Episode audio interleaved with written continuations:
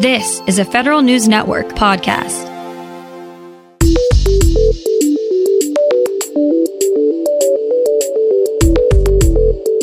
Coming up on today's Federal Newscast, a Federal News Network analysis shows a drop in the amount of federal retirees last year.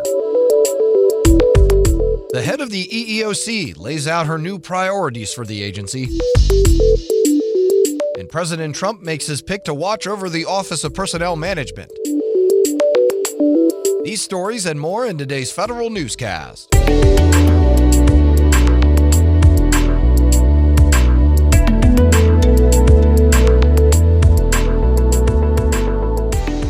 Welcome to today's episode of the Federal Newscast. I'm Eric White. 6,000 fewer federal employees retired in 2019 compared to the previous year. That's according to a Federal News Network analysis of monthly retirement data from the Office of Personnel Management. Financial, personal, and family reasons are the main motivators to retire, but their agency's political climate, leadership, culture, and budget also influence their decision to stay or go. Nearly all thrift savings plan funds were down in January compared to December, starting the new year from an overall low point. TSP says the government securities investment G fund rose by just one tenth of 1%, and the fixed income investment F fund rose by 1.99% last month. All other stock and bond funds showed negative performance compared to December. This is in stark contrast from one year ago when the TSP experienced a period of overall positive performance in month to month returns. Truman, the bot, is moving out of the pilot stage and into full production. Federal News Network's Jason Miller has details. The General Services Administration is expanding the use of robotics process automation across all of the Federal Acquisition Service. The bot, named after President Harry Truman, who founded GSA, has been in pilot mode since 2018. Truman automates many of the administrative tasks required to properly evaluate a new schedule offer, such as identifying and validating contractor identification numbers and printing and emailing documents. GSA says the bot helps save acquisition workers more than an hour out of their day. I'm Jason Miller. Customer service is a top priority for the Equal Employment Opportunity Commission this year. EEOC Chair Janet Dhillon announced five strategic goals for 2020. She wants EEOC to be a model workplace for other organizations.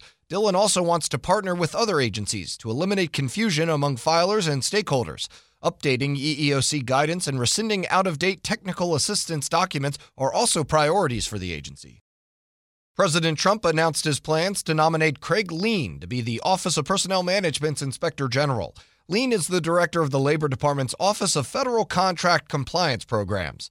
OPM has been without a permanent IG for four years. Deputy IG Norbert Vint has been serving as OPM's acting inspector general since former IG Patrick McFarland retired back in 2016.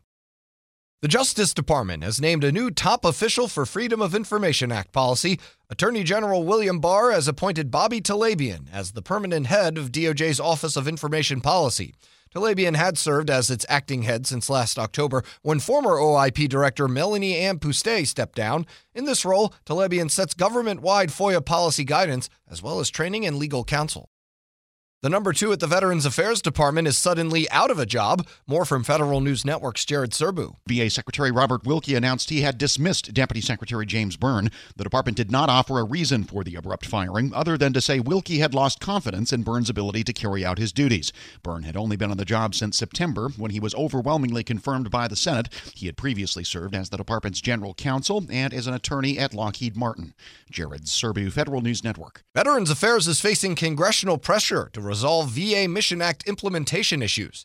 A group of House reps led by Chris Pappas, who's chairman of the Oversight and Investigation Subcommittee for the House Veterans Affairs Committee, says although the Mission Act created networks that allow veterans to access community care, the members are still getting calls from veterans and providers that have been left waiting for services and reimbursements. They want to know what VA is doing to fix these discrepancies.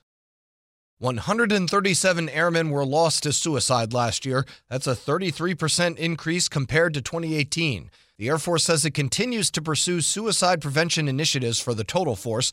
On August 1st last year, Air Force Chief of Staff David Goldfein ordered all wings to stand down to focus on resiliency and suicide prevention. Reported sexual assault in military academies increased 30% last year. A Pentagon report finds 122 midshipmen and cadets were assaulted in 2019. That's compared to 92 in 2018. DoD released a prevention plan of action last April, which was used to develop a framework to conduct a baseline assessment of ways to prevent academy assaults. The report also found that students are experiencing high levels of sexual harassment as well. An inspector general review has found the Census Bureau may have fielded unqualified hires during a decennial count dress rehearsal in 2018. The Commerce Department's IG said the Bureau had no way of knowing if some enumerators hired for the test in Rhode Island passed or failed their final assessment before going out into the field. The Bureau updated its learning management system after the 2018 test to make sure address canvassers could not take their final assessment more than once, but never tested the system to make sure it would work during peak operations. And OPM has set up a working group of key agencies to monitor the ongoing spread of the coronavirus and its impact on federal employees. OPM says it's working with the Centers for Disease Control and Prevention and other agencies to determine what human resources guidance they need to deal with coronavirus concerns. Meantime, OPM recommends agency consider telework and good health habits to prevent the spread of the flu and other illnesses. You can find more information about these stories at federalnewsnetwork.com. Search Federal Newscast. Subscribe to the Federal Newscast on Podcast One or Apple Podcasts, or you can follow us on Twitter. Our handle is at Federal Newscast. I'm Eric White.